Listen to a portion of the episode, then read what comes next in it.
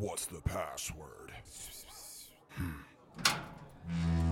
Welcome to the Game Master Speakeasy. Brought to you by the record button. Hello, and welcome to the Game Master Speakeasy. Come on in and grab a drink from Grognak, today's bartender, take a seat by the ever-burning hearth, and relax as we talk to you about tabletop role-playing games. Sometimes we touch on other stuff, but mostly tabletop role-playing games. I'm your host, Cody. And I'm Lance. Who is also your other host. And today we're going to be talking about uh, how to build character, or, uh, you know, building characters, both for players and game masters. But first, something new, or at least new to us. What do you got? Uh, so starting number one is the Dark Archive book for Pathfinder two. I've got the release date. Uh, the real release date's been out, but I want to talk about this product just a little bit. Okay, It's coming ahead. out in July, and I expect we will use the content in it to great effect. Uh, July of twenty twenty-two, the current year that we are air- currently airing this episode. But you in particular, because of your... your level sixteen witch, mm-hmm. uh, warlock, hat, what have you, uh, who has transitioned from five e, you might be able to find some use out of this book. Uh, Dark Archive is going to have two new classes. It's going to have the Psychic, uh, and then it's going to have, um, oh god, I forget the other one, but it uses, uh, I can tell you all about the other class. It, it's like a, kind of like a, a monster hunter type. I think it might just called, be called the Occultist, now that I'm thinking about it. But it uses... Uh, It's like it's like rather than casting spells, they collect trinkets and artifacts and things to use hmm. to power. Like one of the core abilities of the class is you pick uh, one to three over the course of leveling up special relics that do different things. Like one of them is like a special goblet if that you pick if you want to be focus on being a healer, okay. because you can let people take a sip from the goblet to heal a little bit, or you can like fully down the contents of the goblet for a once per day special effect or something like that. I remember reading the play test for these classes. So supportish class. Well, it that depends. If you pick the weapon as your relic, oh, okay. now you're suddenly very offensive. Gotcha. So there's that kind of is where your subclass or your specializations mm-hmm. come from, is which relics you pick. But the whole class, at least in the play test, you were trained in all four of the magical knowledge skills. Uh, Arcana, Occultism, Religion, because the whole class has a lot of mechanics about recalling knowledge and then getting bonus damage against that creature. Okay. Yeah. So, it, and then the Psychic is all about using psychic powers, and mechanically actually kind of fits the the Warlock okay. from five e, because it's, at least in the playtest version, which could be very different than the mm-hmm. final product in Dark Archive, uh, they had a lot of like amped cantrips. Using their ex, using their focus points mm-hmm. to cast beefy versions of existing cantrips or uh, doing special uh, abilities. Okay, and then uh, that would be a better pairing for my witch than uh, Oracle. Maybe we'll see. Uh, it, but in the meantime, we'll make do with what we got. But also other things include, and this is, these are the bullet points: strange cryptid. Strange cryptids glimpsed in the night, gear to track them, and the powers you might gain by surviving an encounter with one, which is very interesting. What's a cryptid? Uh, you know, well, a cryptid is like, uh, for example, in the real world, like Sasquatch is a cryptid. Oh, okay. okay. You know, you've got the Jersey Devil is a cryptid. Urban legends. Yeah, or like like legendary dark cultish okay. creatures. That is what a cryptid is. So imagine like having an encounter with Sasquatch, surviving, and then being able like... to pick up a car or something. Is that, is what, that's what I, when I read that bullet point, that's, that's what I what imagine. You or, you know, or you, or an encounter with Mothman and you get uh, future sight or something like that. And yeah, we'll talk about our encounter with Mothman later. Uh, cults and esoteric belief in apocryphal divine magic uh, and the secret of, here, listen to this one, and the secret of becoming a living vessel for an eldritch being. Okay, that sounds like Aram's exact job. Yep, that's that's exactly what would be right up your warlock's alley. I would I would go with that. Temporal anomalies with archetypes that skim along the surface of time, and a new mystery for oracles unbound from causality. So there you go, Paizo. There's some free advertising.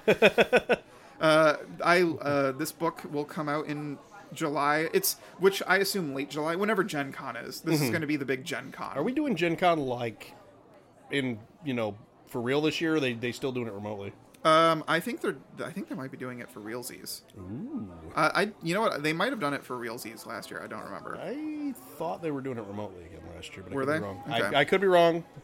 Should we try to go? I mean, if it's if they're going to have it for realsies, I'd, I'd like to go, yeah. Yeah, it's a, it's a we lot We could do fun. an entire episode about the things that we saw and did at Gen Con. For those who don't know, Gen Con is the world's largest uh, tabletop convention, and not just role-playing games. Board games, I think, dominated like forty percent of the table space. Uh, it's also trading card games. I remember Fantasy Flight Games had a pretty big booth for both uh, Legend of the Five Rings and uh, other things, but there was a pretty big Legend of the Five Rings uh, area.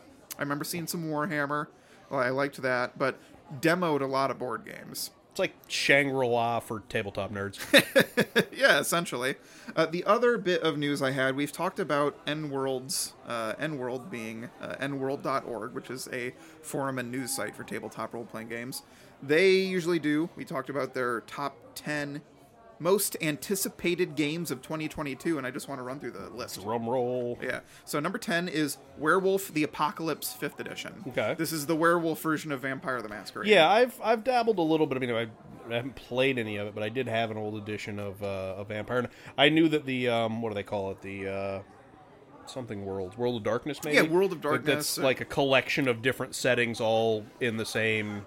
universe, werewolf, vampire. I think they did one with demons. Mage the Ascension. Yeah, Mage the Ascension. Uh, I actually am most interested in Mage the Ascension just because I've heard the way they handle magic is awesome. Is it? Yeah. Might be worth looking into. I mean, they've got yeah. they've, they've definitely got a, a good history of good work, and I mean, everybody's kind of familiar with with that setting. Yeah, at least familiar absolutely. with the existence of their products. Uh, we've got number nine, Swords of the Serpentine from Pelgrane, Pelgrane Press, which is a sword and sorcery game of daring heroism, uh, fantasy city rife with skullduggery and death. It's uh, I, I think like, it, I like skullduggery. They they use uh, they they say they talk about Gumshoe, uh, which is another role playing game. So I'm I'm assuming that this is probably the same company that made Gumshoe, maybe, uh, or maybe they're just referring to Gumshoe as the genre. But Gumshoe investigative role playing system creates a fantasy R P G with a focus on high action role playing and investigation. Uh, Swords, the same the same thing, was actually number six in twenty twenty. Uh, number eight is Cyborg, uh, Stockholm Cartel. It's a nano-infested doomsday R P G about cybernetic punks and misfits raging against a relentless corporate hell. It's a Morkborg hack by Christian Solin, I'm going to murder these names, and Johan Noor of Stockholm Cartel. Number seven. Oh, do you have any questions? No, I was just going to say that sounds really awesome.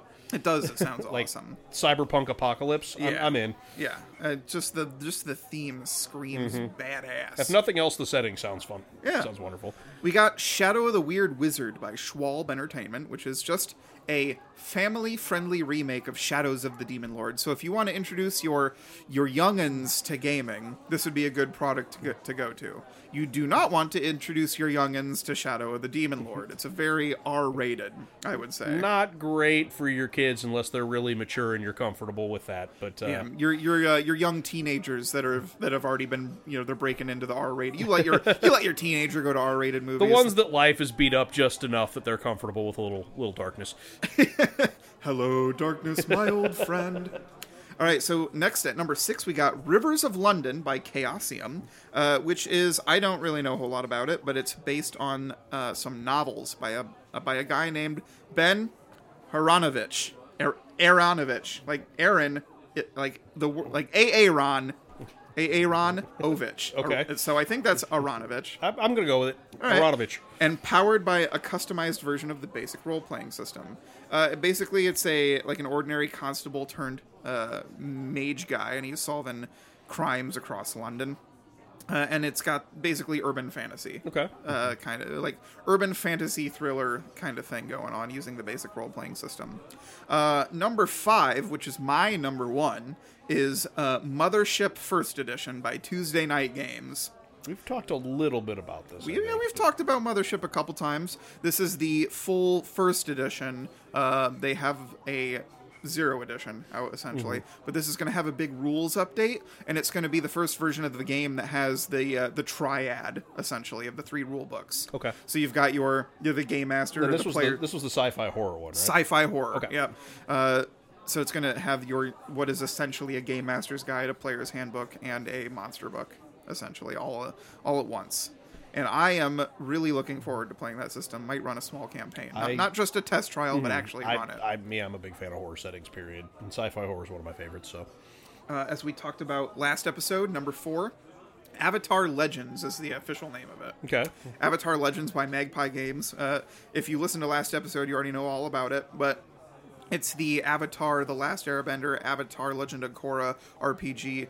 I have looked into a little bit more of it, and uh, I think one of the coolest things is that encur- it encourages you to play, you like pick an era of the timeline. Uh, you know, I was going to ask in. about the eras and the timelines, because if they did kind of the Last Airbenders era, then Airbenders wouldn't really even be an option for play. I mean, you'd only have the three different bending types. I think it would be cool to play during the Hundred-Year War. That would be that would cool. be my that would be my first choice. Uh, we've got. Do you, do you know what Pendragon is? Like uh, like King Arthur. Well, yeah, but there. So you're on the right track. There is a there is a game called Pendragon, mm-hmm. and it is a King Arthur-esque tabletop role-playing game. And the sixth edition is uh, number three on this list. Okay. It is a new edition of the Pendragon R P G. Uh, the intention of this series of design journals by Pendragon, blah, blah, blah, blah, uh, it's starting, blah, blah, blah, blah, blah. It's basically just, okay, the only thing I can gather is that it's a new edition of Pendragon. But what I do know about Trent Pendragon is that it really pulls in, uh, from what I have read about it so far, the other aspects of being a knight aside from just ride into battlefield, attack enemy, right? So, there's actual chivalric codes. Mm-hmm. There's you've got your round table discussions. There's probably a lot more intrigue involved. And yeah, I mean, if you just needed people murdered, you could hire mercenaries for stuff like that. Knights had an actual role in society. That's right. That was far deeper than just poking things with swords. Yes. Although they did some of that, too. They did. They did some of that. Uh, we've got, at number two, Broken Tales by the World... Anvil Publishing. You belong to the players belong to a to the Order, which is a secret group operating on behalf of the papacy. Uh, basically, it's uh, if you've ever seen like Hellsing the anime, mm-hmm. or or the or read the manga, which is like the the church has yeah, a the, vampire. The, the, the Iscariot organization. Yeah, they they have basically you're hunting. Uh, It's it's kind of like hunting down fairy tales, and it's got a it's basically a dark horror fairy tale mm-hmm. working for a secret order of the papacy okay. kind of kind of game, which uh, I think you know you you, were, you go and hunt down a twisted big bad wolf who's been blowing down entire city blocks. Maybe. All right, I'm into it. That's that's my first idea to run a game in, uh, but I've also been rereading the Fables comic recently mm. as well, so maybe that's why I find uh, that to be particularly exciting. And then last. Is a licensed sci-fi tabletop R P G. Can you take a guess at which Ridley Scott franchise it is? I'm not going with Aliens on this because we've already got one of those games. Yeah, what else is what else has Ridley Scott made? Prometheus? Uh, well, Prometheus is alien adjacent, That's right? true. Um, Blade Runner. Oh, yeah, we did talk about that, didn't we? Yep, that is the number one most anticipated, according to this poll, uh, R P G. And do you know who is making it? Free League Publishing. Okay. An- another one from Free League Publishing. These guys have been busy. Very busy. They are, they just knock them out of the park. But uh, Free League Publishing is making the official Blade Runner R P G that will propel players into the streets of Los Angeles as Blade Runners with unique special abilities, personalities, and memories. Uh, I would be ex- super excited that, to I, to play I, this I'm game. I'm the kind of person that can't get enough of like the cyberpunk setting. Yeah, that's that. You you and uh, more you like cyberpunk and you like more hard sci-fi. Yeah. Yep. But, I mean, I, I, I'm sure my bias comes from the fact that my first ever tabletop game was Shadowrun. Definitely. Which is, you know, cyberpunk plus fantasy elements. So, yeah, for me, and for me, the cyberpunk part of that game was always my favorite part of it anyway. Most of my characters were humans with cyberware. That's so. Totally agreeable. Uh, now, that said, what are we drinking today? Um, well, much like last episode, I brought something homemade. Um, this is actually a, uh, a jar of homemade um, mead. Very, very basic mead recipe. It is champagne yeast, distilled water, and honey. Yep. That's it. And, and it, it, is... it eventually turned into alcohol, given enough time and space it, like space it, to, to do stuff. Honestly, as as the person sitting here drinking it who didn't make it, if I close my eyes and I take a sip, which I'm about to do right now, I just picture if I was going to drink liquid honey that had a little bit of alcohol in it, uh, well, actually, I don't know what the alcohol content would be, but the a little bit of alcohol taste in it. Mm-hmm. Uh, that's just that's what it tastes like. I mean, it's got champagne yeast in it, so your average yeah. champagne's what, eighteen percent? Or am I way overestimating the amount of juice in a? Honestly, beats me. Okay, well, whatever you're getting for your, your alcohol content in your average champagne is what this stuff's coming out as. Yeah. It's pretty tasty though. I like it. Well, good. I would recommend home brewing mead. All right. So that said, let's build character.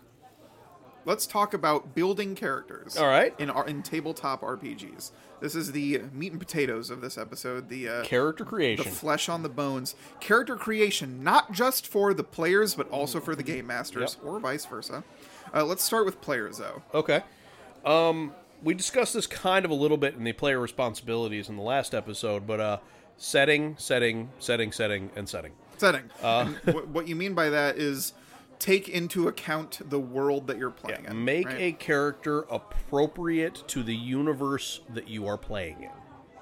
That's very important. That's going to be very important for, for the G M to write stories that, that give your character that, that spotlight and that fifteen minutes of fame. Yep. If you're if you are a uh, you know square peg that just does not fit in the round hole of the setting, it's going to be considerably more difficult. Have you have you ever seen that, that TikTok or that, that little short video where, where he's he, like the one hole he can just angle it and everything, drop everything it goes in, there. in the square hole? Yeah, no, no, no. The, the lady's watching him and she's getting more and more angry every time he drops it in the same square hole. It's great, just physically anxious.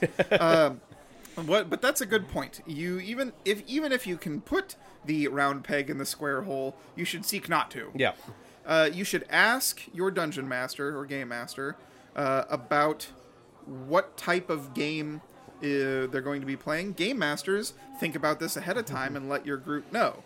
Yeah, I mean, if if you're a game master and you're about to start a new campaign, before you really even pull the players into it, probably a good idea to have a, a decent grasp on the setting that you're running and the kind of subsetting to that.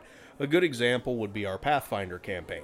Our subsetting is piracy. Yes. Like, we are, we're doing a lot of, a lot of, like, kind of Goonies style pirate adventure-y. Yeah, that's like a good, that's a good. Uh, that's a good well, it, it kind of got Goonies for me when we, we decided we had to go raid the temple to empower this gemstone thing. Hey, you guys. But that's, I mean, that is the setting. So, if you haven't ever seen Goonies, go watch the Goonies. Yeah, I, I, I don't know what's I, I don't know what went wrong with your childhood if you haven't seen that movie, but well, it's, it's go old do it. Now. So, my kid, listen, my kid's seen Goonies a couple of times. He knows the whole shtick. Because, does he like it though? That's yeah. I'm, I'm serious because yeah. you know some people.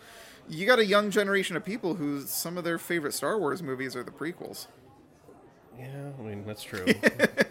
So you never know. Goonies might yeah. not hold up to current no, tastes. He, he does pretty well, like, when it comes to movies and stuff like that that I introduced him to from, from my childhood, so that's that's good. That's good. But yeah, I mean, so know the setting. Obviously, we're playing, you know, we're playing a, a Pathfinder game, so it is going to be a fantasy setting. But the subsetting to that is even a little bit deeper in so much as it, it's a little bit of high seas piracy and stuff like that. You know, so make sure that you make a character that fits into that role, because even a character that you could availably play in a fantasy setting may not fit particularly well in this particular subset of a fantasy setting. You know, you don't want a lawful good paladin palling around with a bunch of pirates. No, you don't. You're going to have conflict. That's going to be a problem right out of the gate. So and what you're saying is you should work with your other players and your when, G M and your G M to ensure yeah.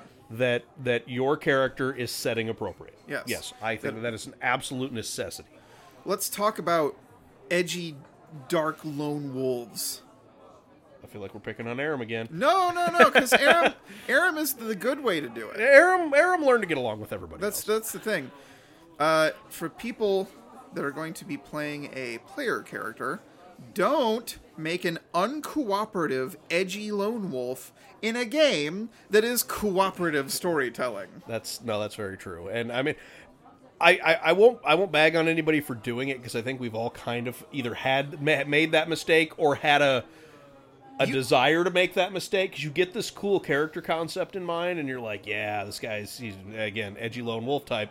But what you do have to realize is that this is. Uh, This is this is a team effort. It's a buddy comedy. You're gonna have you're gonna have other people that you have to interact with, and being the edgelord is not usually conducive to that mechanic. Look, man, I, I, I balance all my combat encounters for six people, so if you end up going off on your own, good good gosh dang luck to you, sir.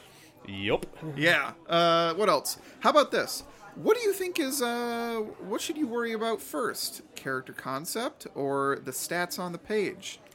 I think that is entirely dependent upon the type of game that you are playing.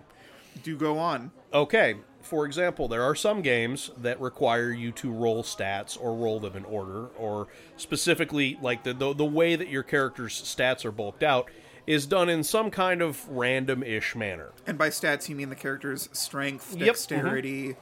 mm-hmm. uh, and intellect, and yep. wisdom, charisma, whatever, whatever traits or attributes. I mean, ju- to just character. to take a recent example, we have started kind of poking around in the uh, Call of Cthulhu books. Because we've never played yep. actual Chaosium published yep. Sandy Peterson Call of Cthulhu before. I mean, we, well, technically, I think they had a hand in publishing the uh, Savage Worlds conversion that we did play in. But, but that's the Savage Worlds yeah, system. But this is the this is the official stuff that we're talking about. And, uh, for example, the character creation system there, you roll your stats in order.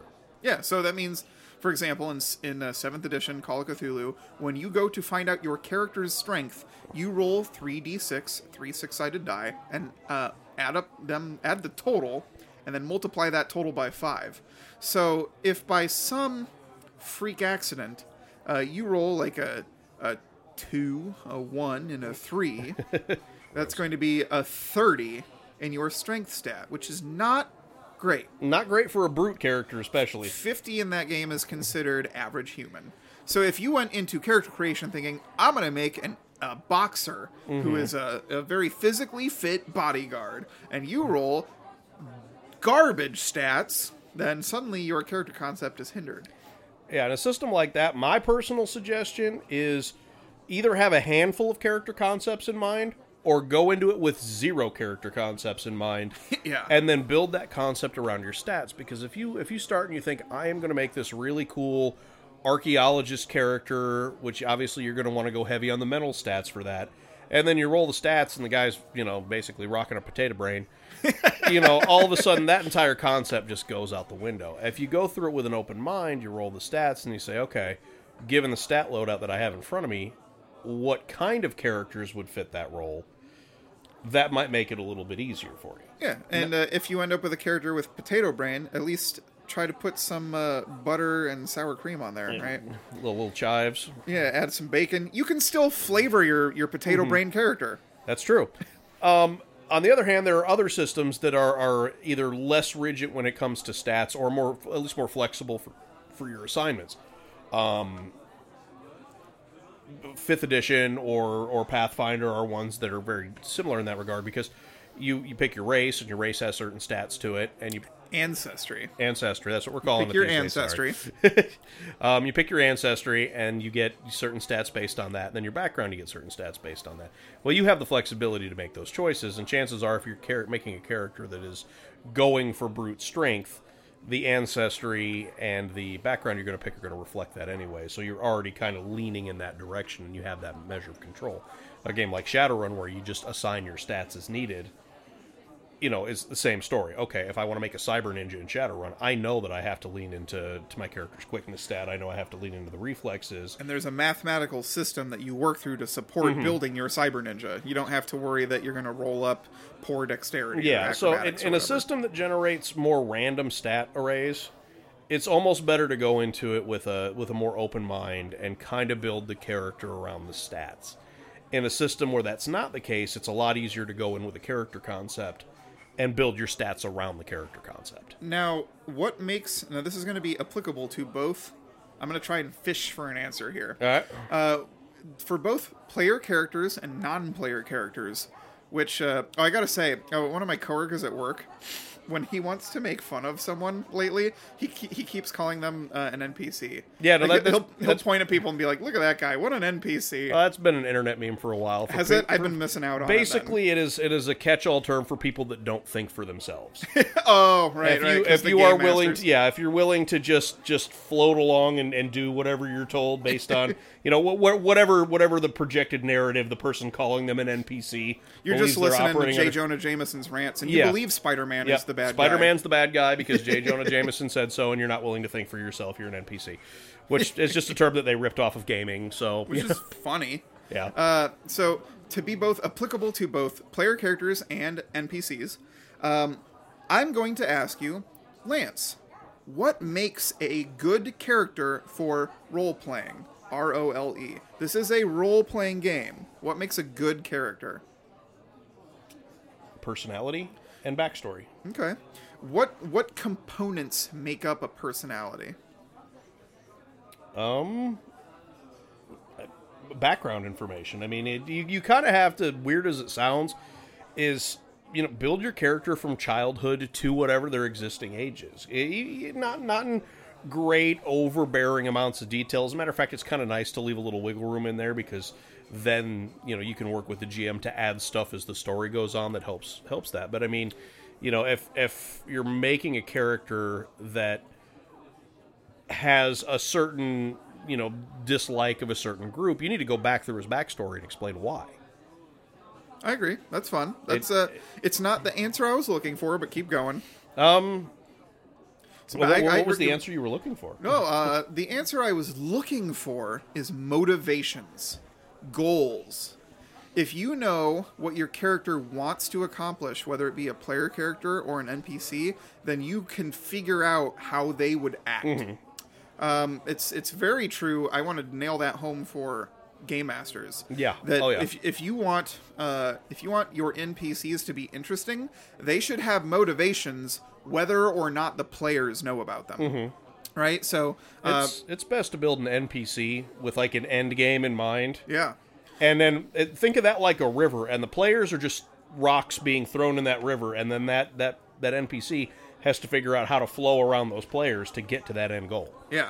So you've got you maybe you've got uh, maybe you've got John the fisherman, mm-hmm. and he but he has the goal of eventually saving up enough money, or maybe he has the goal of getting enough money at any cost to save up to move to a new city. Mm-hmm. Then he sees these adventurers, and they're toting around a big big bulging coin sack right there, just flaunting it.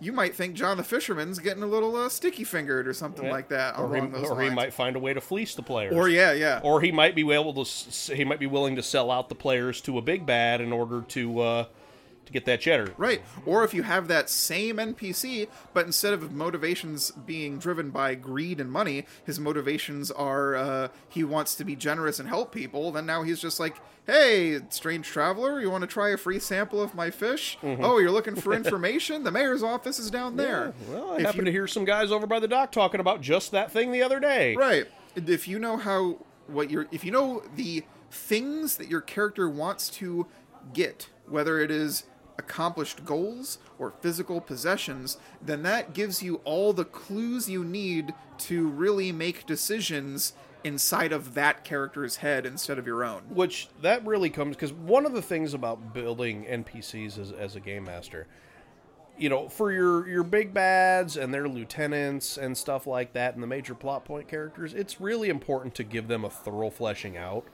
But if you're just talking about the local fishmonger, you don't want to spend a lot of time making that dude super real. So if you can nail down just that character's motivations, that gives you enough to work with to get the players engaged and oh, to yeah. have that character interact with the players without having to go through and write his childhood and name his parents and determine whether or not he's got, you know, two and a half kids and a dog in a shack just down the road. Oh, yeah. You know, as long as you know his motivations, that stuff you can kind of do on the fly if you have to. And what you just talked down there, that's kind of like the difference between like a one-dimensional character mm-hmm. or a three-dimensional character, yeah. right? And uh, here's my question to you. Do you think you can have a good one-dimensional player character? A good one-dimensional player character? Yes. I'm gonna, no. I'm, uh, really? Because I'm going to give you, um, in, if you're here very shortly, I'm going to give you a real good example. So think about player characters that have been what might be considered one-trick ponies. Okay. Because that's that's very, that's kind of what one-dimensional characters are. And yeah, you know, I I, I guess that does... When, when I say, like, when I put it like mm. that, does that change your mind? Yeah, a little bit. I mean, as, as a matter of fact, even even the, I don't know if I like to use the term one-dimensional, but there there can be player characters that are kind of puddle depth, that are kind of puddle deep. That's what one-dimensional is. As far but as that, but that doesn't mean that they're bad characters. No, I mean, sometimes when you're talking about movies and stories, you will have that one-dimensional character, and he might just be there for comedy relief, but he brings about an entire new element of fun yeah, to, whether, to whether the it's story. Whether lines of dialogue or the uh-huh. delivery, sometimes these one-dimensional characters can steal the scene or the show. That's true. My, my number one example of this is Hung. yeah. Hung will always make trouble. Hung will always steal things. Hung will always punch his way out of problems. That's true. Th- through the entire first iteration of this character, none of these things ever changed. No, that's true. But he is still one of our most beloved that's, that's, and favorite characters that is true. That we have ever had in our tabletop games. Yeah, I, I can't disagree with that. Hung exactly. Has always, Hung has always been fun. He's been fun to game master. He's been fun to play as a, a player character alongside. Uh, if you're the game master of a, of a chaotic uh, character like Hung Solo, you have to stay on your toes. That's No, that's very true. Or else your N P Cs start losing their heads. Yeah. Well, so yes, talk uh, about the City of Lost Angels incident. But whether or not your character is one or three dimensional, um, you know, you th- a three dimensional character has uh, more depth to them. To go back to your puddle analysis, mm-hmm. you know, they they have. You can your your one dimensional character can also have wants and goals, but they're usually um, they're they're less they're they're often material. Uh, they are. Quick and easy to accrue. Well, I mean, that, that's a good con or uh, contrast between, say, Aram and Bog. Yeah, like Aram has very deep motivations. He has very long-running plans. He's a schemer. He's a schemer, and he's also had uh, the capacity to change. Right, mm-hmm. Like now he has a son that he cares about. Yeah. Right, whereas uh, Captain Hung Solo, the that. Uh, That uh, that sex worker back in in the in New Shanfan that he was frequenting. If he has a kid, oh, sorry, sorry, kid. Yep, it's Hung Solo. Yes. Uh, whereas Aram, the dark, edgy warlock, has completely adopted into the role of fatherhood yep. and having an emotional weakness, which at, which is really what it is. It's a it's a weakness, mm-hmm. and he has not eliminated it from his life, and he has changed, uh, and he's having a different arc. And both of these characters are awesome to have yep. in a game.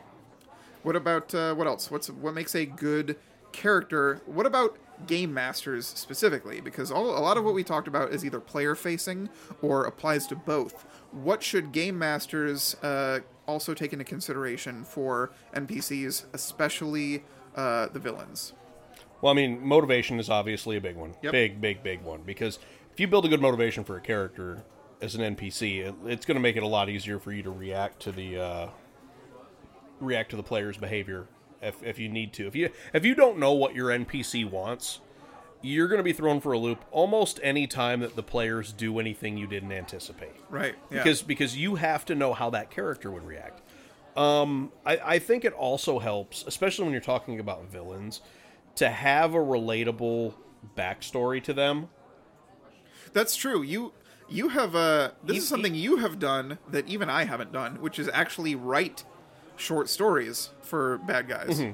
Uh, and even, and they the players will never see them. Yeah, so sometimes, well, and, and for me, that's a part of the creative process. Like, I want to have that fleshed out back, and, and I don't do this for all my N P Cs. Don't get me wrong, this I, I don't have that kind of the time. Cool, important ones. But yeah, the important ones, the big, bad, evil guys, the, the ones that are really going to help drive the story forward, it really pays dividends to have kind of a backstory for them, because that backstory for me helps me inform those motivations. And yeah, and you mean an actual...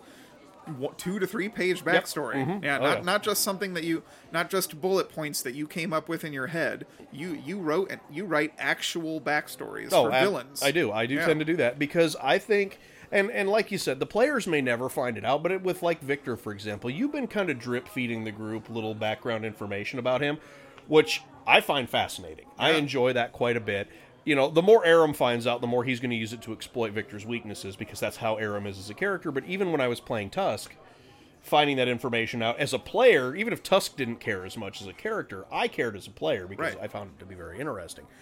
Um, having a background for your, your N P Cs, it it helps you, I, I think I think as a G M, it helps you to understand the motivations. It understands the why. Um... And if the players ever catch wind of it, especially if you can have one of those kind of pseudo-sympathetic backstories, oh, yeah. then what it does is it, it makes that, that N P C more than just a cookie-cutter cartoon villain. Yeah. If you are trying to make a villain and you want them to be uh, if you want to have emotional impact, make your your villain sympathetic. Mm-hmm. Often the case to do, often the way to do that is to make them do evil things for what they think is good reasons. Yeah, and. And usually you can find a reason that at least half the party is going to agree well, with. You know, whether it be because they're doing evil things because they want it, they think that they're mm-hmm. saving the world, or they're doing it for love, or to save their family. Mm-hmm. You know, all these things that everyone you might is the be... hero of their own story. Exactly, everyone Every... is the hero of their own story. You're, you're, even you're, the villains. Your big bad evil guy could be an absolute monstrosity, but in his own head, he is the hero of his own tale. He is yeah. doing what he is doing. Because he thinks... A perfect example of this, if you've ever played Borderlands, is Handsome Jack. Borderlands mm-hmm. is a video game, and Handsome Jack believes he's the hero to the point that he calls the player characters the bad guys. Yeah. He calls them bandits. He refers to them as bandits. And, and, I mean, he's a colossal jerk. He absolutely is. Real... But in his own mind, everything that he is doing is for this this perceived greater good of his. And, I mean, you could take a completely insane N P C... Oh yeah. That, but as long as that N P C believes what they are doing is is uh, you know, for the greater good, that is going to inform a lot of their their behaviors. And as soon as the players kind of figure that out, that's going to help the players to identify with that villain in some capacity. Oh yes. Uh, and now that I think about it, use existing content. Like, this is something you'll hear uh, um, separate from other hobbies. In this hobby, you are encouraged to rip off trademarked and copyrighted things for your home game.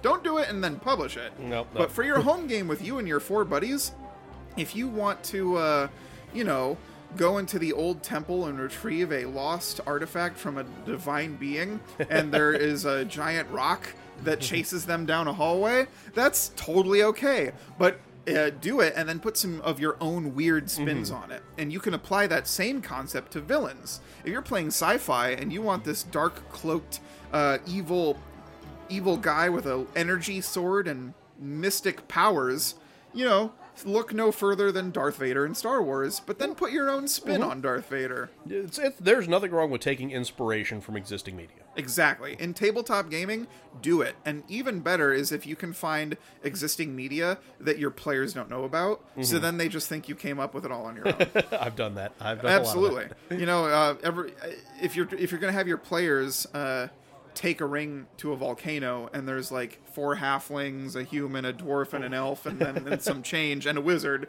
that's a pretty obvious ripoff. But not everyone has read The Black Company, so then you, you rip off something from The Black Company, or uh, these days, a lot of people have not read, uh, that I know, the Elric, the Elric novels. Rip off something from that. Did you know in D and D uh, fifth edition, there is a famous sword that is straight up a ripoff of a book sword, and then it ended up getting like published in official content. Nice. And so D and D itself has a history of ripping things mm. off. Halflings used to get called hobbits. Yep. Treants used to be called Ents until the uh, the estate that controls Tolkien's uh, I P turned like to T S R and said, "Excuse me." Yep. So I mean, think about if you think about it, everything in the fantasy genre is derivative of Tolkien in a lot of ways. Yeah, everything and, in the eldritch horror genre is derivative uh-huh. of H P and, Lovecraft and, I mean, at this e- point. Even Tolkien is actually derivative of a lot of old, like... Uh, folklore and myths. Po- polytheistic religious uh, tales. Yeah, the Poetic Edda. Yeah, I was um, going to say, a lot Irish of, folklore. Be- believe it or not, a lot of what made up the Lord of the Rings had to do with Norse mythology. Yeah. The elves and the dwarves and stuff like that. We were pretty... pretty early, you know, parts of, of Norse mythology. I remember I was trying to use, uh, like, an Old Norse translator or Old Ger- High German. It was one of those two. Mm-hmm. And I was trying to come up with a cool name for, like, Iron-Walled City. And you know what I got? Isengard. So it turns out, yeah. Yeah, it's, it's and I mean, and, and I, I don't think that it's a big secret. I mean, I, I know that Tolkien know, knew where he got this stuff oh, he, from, and yeah, I don't think the, he was shy about it. He'd be the first to tell you, from what I understand. Yeah, you know, and, and that's fine, because that's, I mean... Pretty much, there are pretty much no new ideas anymore. I mean, and yeah, it, and that's just kind of the way the brain works too. Mm-hmm. Like every every new idea you have is built upon uh, built upon your previous knowledge. Well, you might come up with something that you think is a new idea, and it turns out that it's just some artifact of some thing that you read twenty years ago right. that you forgot that you read, or you don't remember where the idea originally came from, and then when it bounces back into your skull, you're like, oh man, this is cool, this is a great idea, it's new. Or someone beats you to publishing the idea. Yeah. Because there are seven billion of us, or and, and counting, yep. on this planet. It's really hard to be original, and you shouldn't fret too much. Yeah, don't, don't beat yourself up too don't much. Don't beat yourself up by making you, derivative content. If you strain to be completely original, you're going to start tearing your hair out. Mm-hmm. So just take existing ideas and put interesting spins on them. Make them your own. Yeah, make them your own. Um, I think it's uh, I think uh, I think it's Monty Cook. Do you know who that is? No, that name is super familiar. Uh, he used to be a designer on uh, Dungeons and Dragons, okay. and now he is in charge of Monty Cook Games. Uh, they, they are famous primarily for like the uh, the Cypher system and Numenera. Okay. Excuse me. And uh, he has a... I, I remember reading the front pages of Numenera, uh, which is another book I have mm-hmm. that have not run, but... I think in it, I don't remember verbatim, so I'm going to paraphrase, but he talks about the three steps of weird. So if you're if you're trying to uh, make something unique, uh, you you try and escalate it three times with three unique, uh, interesting spins on it. Mm. So rather than, so it's like, oh, you've got a, a village of... a tribal society. Oh, but also they're raven people. Oh, but also they have a third eye on their forehead. Oh, and the third thing is with their third eye, they can see energy or something like mm-hmm. that. There's something like that. That feels so you, a lot more unique than the original idea because you right. took and added some stuff to it. A, a lot of uh, existing designers have little snippets of advice out there, and just be a sponge and absorb that mm-hmm. advice. Uh, I can parrot some of their advice off to you, but whether you get it from me or straight from the horse's mouth, uh, listen, pay attention, and then implement these things, because just like science and math and art and culture, this hobby is also built upon the shoulders of giants. Yep. So take inspiration from what has come before. Uh, we've uh, and you can make incredibly inter- interesting characters, whether they be N P Cs or villains, uh, your player characters uh, that you might be running. Uh, I, I have a personal pet peeve, actually, that I'm going to bring up now. All right, do it.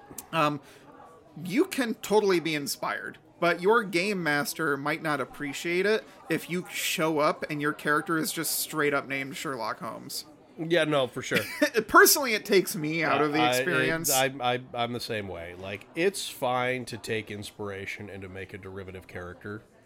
But if you're just photocopying, you know, Dritz or some other character from some other... Yeah, good example. Yeah, I was going to say, I guarantee you that there are a thousand G Ms out there right now that are like, why does this character, why does this player keep bringing me this, you know, dual-wielding... Uh, this dual-wielding drow elf? Yeah, why, why is this a thing? Why are we still doing this? And it's not because you can't make a cool dual-wielding drow. Right. It's because you read the novels and you thought, I want to be this guy. Yeah. Don't be that guy. Be, that Be the guy-, guy that was inspired by that guy. Exactly. Be that guy, Mark two. Yeah, like like be the kid that that guy bumped into during one of his adventures and decided, I want to grow up to be like him. Right. Like, like you said, make it your own. Yeah, exactly. I think another thing that can uh, make for some interesting characters is... Uh, Oh, here's something that you don't need to do to be an interesting character. Uh, a lot of people will say... Uh, I have my own friends that say, no, no, you... I prefer it this way, but you don't need to do a funny voice. No. you you do not have to do the accent. Uh, a lot of role-playing is just making decisions that the character would make instead of you. I but well, I, I think that... Voices can be really fun and funny.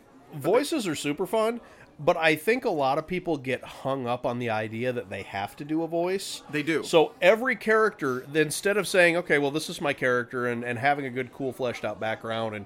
and having a concept, they're like, what manner of voice am I going to give them? Yeah. And then they're just, they're like, well, I'll either make him with a German accent or a Russian accent or whatever. Not because it was required, not because it even necessarily fits the character. Yeah, because, but because they feel like they, they need to do a voice. like they need to do a voice. You don't need to. You if, do not. If you think the character would be fitting with a voice and you're capable of doing the voice, you know, do that. But don't feel like you have to shoehorn a voice into the character. It's not going to be necessary. Uh, another thing about creating characters is, one. Th- if you know anything about the hero's journey or like good characters in literature and movies, uh, you know that good characters struggle. So you should be accepting and open to the idea that your character has flaws, because having flaws makes for a good character. Overcoming adversity rather than just being a Mary Sue and just being good at everything they do right off the bat uh, shows that this person is willing to persevere. They have the capacity to grow and change and adapt. You want this character to have flaws because that's something that's interesting. If your character is good at everything in a team game, then why why is there a team? And you right? know that's that was a that was a, a mistake that I tried to make with Aram in his initial build. I wanted to give him a spell for every situation. Yeah. Because I didn't want to have to expect the rest of the party. yeah, before we before we ever started playing fifth edition, like, mm-hmm. re, for real, you were trying to figure out how you could get, like, one of every cantrip. Yeah. Or something like that. I so, was, you, I, so you could do every damage I, I was type. Taking feats that would allow me to buff out my cantrips. I chose the uh, the spell book as my patron thingamabobs because, because I got extra cantrips. Three more cantrips. I mean, don't get me wrong, the, the, the ritual spells are way more valuable than the cantrips were, but at the time I wasn't really paying a lot of attention to that. And when I went through and did his, his build, because I, I like to build out my characters. Like, I'll put together spreadsheets and plan yes. these guys all the way out to level twenty. Um...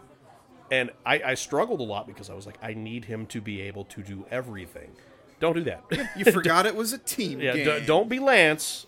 Remember that you have an entire party at your disposal, and if you play nice with them, you can probably get them to do things for you that you couldn't do yourself. Yeah, absolutely. Uh, which is uh, which brings up a good point. Um, you can, because you were worried about the mechanics of your character. Yeah. You had this. You were willing to make a deal with an eldritch entity. Yep. Well, and that was... So you could let, that's that's something you can do, is let the mechanics of your character, mechanics being the, the way your character interfaces with the rules, let the mechanics of your character inform who your character is, and vice versa. Yep. Whether you are playing in a system where it's better to roll for stats first, uh, or whether you have a concept in mind, you shouldn't you shouldn't say, hey, never ever never ever be the guy who's like, oh, I think I'll be the dedicated healer of the group. But then you pick a class that is focused around turning into a bear and charging into the front lines, right? Yeah. You know who you are. Don't do that. So, yeah, don't say, I'm going to play the hacker and then only take uh, a pistol skill and first aid abilities. Yeah. Right? You... Bring the whole package together by working with the other players. If you're the game master, make your N P Cs cohesive. You know, tr- if you have a gang of bandits, have uh, the strong one. It's okay to fill those archetypes. Yeah. Have the big strong have, one. Have, have ta- the have the weaselly one. Yep. Ha- have a tank in there. Have some guys with some ranged abilities and stuff like that too. Oh yeah, we could we could do an entire episode on designing your N P C groups for combat encounters. And probably will at yeah, some point. we'll, we'll do that. And we'll touch on that in the future, maybe next episode. But um, for the time being, um, keep in mind that you can just rip off existing content, whether it's whether it's uh, your favorite book, novel, T V show, uh, anything like that. Uh, know that you can work with the other people in your cooperative tabletop role-playing game to build interesting characters. Just take the extra steps to make them or make them your own, so that, and give them interesting motivations. And when I say interesting motivations, it's okay to play a mercenary who wants money, but think about why he wants that money. Mm-hmm. You know, maybe you've got...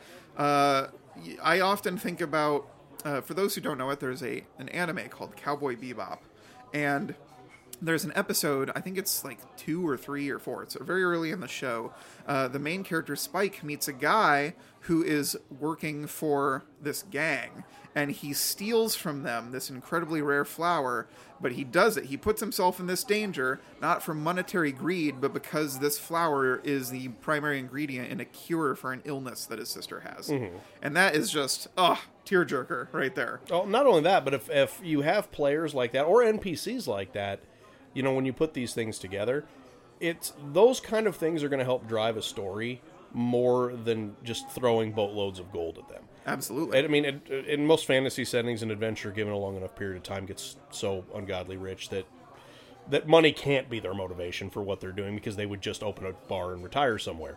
But on the other hand, if they have a family member with a rare illness that can only be cured by a flower that grows inside of the lair of this dragon, yeah. then they're gonna they're gonna do whatever they can to gain the power necessary to kill that dragon to get that flower, in order to to to really, you know, sink home that motivation and get it done. Don't as the make sure as the player that you give your game master enough carrots for them to dangle on a stick in front of your character. Mm-hmm. Because that's going to make it easier for the game master to prep the game, and it's going to make it more interesting when your character gets to pursue personal goals and bring their buddies along for the ride. Accomplishing a personal goal is so much more satisfying for a character than just getting money. Yeah. Like like loot and treasure hoards.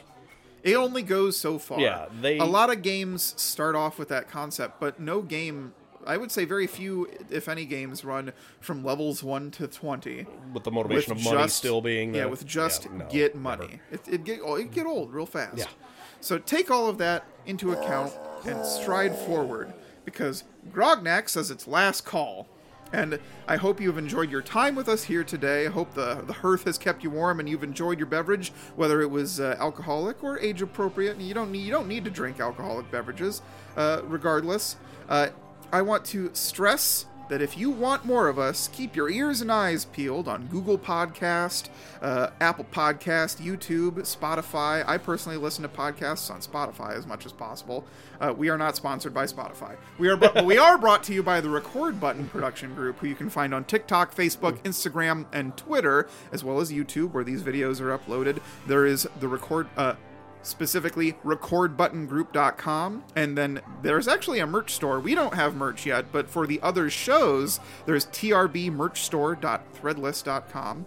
If you want to email Lance and I, uh, you can email us things about the Game Master Speakeasy at g m speakeasy official at gmail dot com. Uh, I think that about wraps it up, Lance. You got anything else you want no, to say? No, man, I think we're good. All right. Well, then I, all, all I have to say is to the, all of our viewers, uh, can't wait to see you next time you're here, and please get home safe. See ya.